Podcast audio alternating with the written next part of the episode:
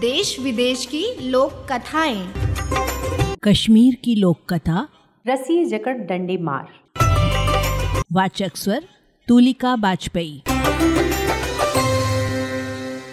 एक गाँव में एक दर्जी रहता था। उसने एक बकरी पाली हुई थी। वह बकरी बातें करती थी। उस दर्जी के तीन बेटे थे। वे दर्जी पुत्र जब बड़े हुए तो दर्जी ने उन्हें बकरी चराने का काम सौंपा। वह बकरी दिन भर चढ़ती और पेट भर खाती थी।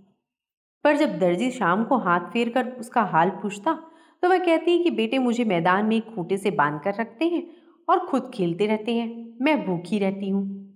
दर्जी बहुत दिनों तक बात टालता रहा। फिर एक दिन उसने बेटों को डांट डपट कर कहा, घर से निकल जाओ। तुम सब निकम्मे हो। बेकसूर लड़के भी एकदम से घर से निकल गए। उनके जाने के बाद दर्जी को बकरी की धूर्तता का पता चला। अब वह अपनी गलती पर पछताने लगा और बेटों के घर लौटने की राह देखने लगा। दर्जी के तीनों पुत्रों को घर से दूर एक दूसरे से अलग अलग नौकरी मिल गई। उनके मालिक उनके काम से खुश हुए। सबसे बड़ा लड़का लकड़ी का साज सामान बनाने वाले के पास नौकर हो गया। दूसरा उसी नगर में एक पंचक्की पर नौकर हो गया और तीसरा एक दुकानदार के यहाँ। दोनों बड़े भाइयों को पिता की याद सता रही थी। उन्होंने फैसला किया कि वो घर लौट जाएँगे। उनके मालिक भी इस बात को मान गए। बड़े भाई को उसके मालिक ने एक छोटी सी मेज देकर कहा, बेटा, इस मेज से जिस तरह का भोजन मांगोगी, वह तुम्हें इस पर तैयार मिलेगा। दूसरे भाई को चक्की वाले ने एक गधा देते हुए कहा, जाओ, खुश रहो, इस गधे को भी ले जाओ। जो ही तुम इससे कहोगे कि मुझे मोहरे दो, त्यों ही ये मुँह से मोहरे उगलने लगेगा। जब तक तुम बस करो ना कहो, ये मोहरे उगलता रहेगा। दोनों भाई अपने अपने उपहार लेकर घर की ओर चल दिए। वो शाम के समय गाँव में पहुँचे। वे रात भर आराम करने के लिए एक सराय में ठहरे।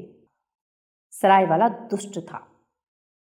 उसने उन्हें रात भर रहने की जगह दी, पर बात ही बात में उनके उपहारों की विशेषता के बारे में भी जानकारी प्राप्त कर ली।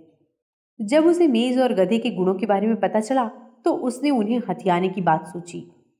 वे दोनों भाई जब सोकर खर्राटे भर रहे थे, तब उस दुष्ट ने मेज के बदले हु बहु वैसी ही मीज रख दी और गधा भी उसी शक्ल का खूंटे से बाँध दिया। सुबह वे दोनों भाई नकली चीज़ों को लेकर चल दिए। घर पहुँचे तो पिता बहुत खुश हो गया था। उसने गधे और मेज की करामात सुनी तो और भी प्रसन्न हो गया। परंतु जब दोनों भाइयों ने अपने अपने उपहार की परख और प्रदर्शन करना चाहा तो हैरान हो गए। उनका बाप ये देखकर बड़ा नाराज़ हो गया। वो समझा कि बेटे मुझसे धोखा कर रहे हैं। बहुत कुछ समझाने पर भी उनकी शंका दूर नहीं हुई। इसलिए उन्होंने अपने छोटे भाई को आप बीती लिखकर भेजी और उसे सराय वाले से सतर्क रहने को कहा। इसी तरह से उसे यह भी बताया कि अगर संभव हो तो वह चुराई हुई चीज़ें भी प्राप्त करने की कोशिश करे। पत्र पाकर तीसरे भाई ने भी स्वामी से घर लौटने की स्वीकृति ले ली। तो उसे उपहार में एक थैला देते हुए मालिक ने कहा कि थैला लो। इसका ये गुण है कि जब भी तुमको सहायता की ज़रूरत पड़े तो इसे यो कहो रस्सी जकड़ और डंडे मार। तुम्हारे कहने के साथ ही इसमें से एक रस्सी निकलेगी और तुम्हारे शत्रु को इसमें जकड़ लेगी और साथ ही साथ इसमें से एक डंडा निकल आएगा, जो उसकी खोपड़ी पर चोट करना लगेगा।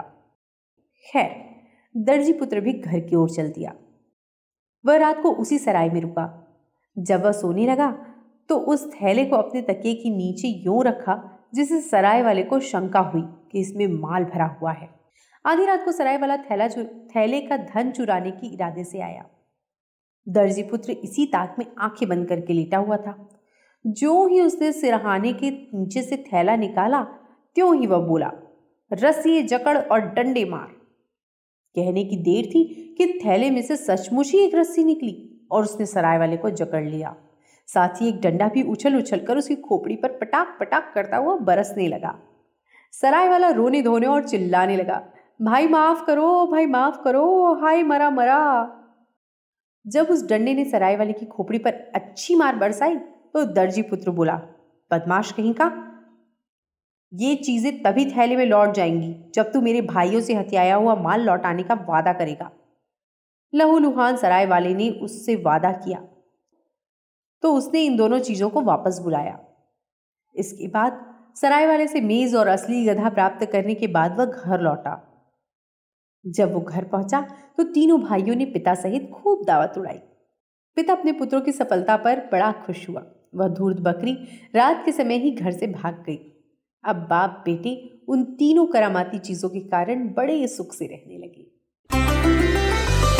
अभी आपने सुनी कश्मीर की लोक कथा। रसिए जकड़ डंडे मार। वाचक स्वर तुलिका बाजपेयी। ऑडियो प्रस्तुति। रेडियो अर्पा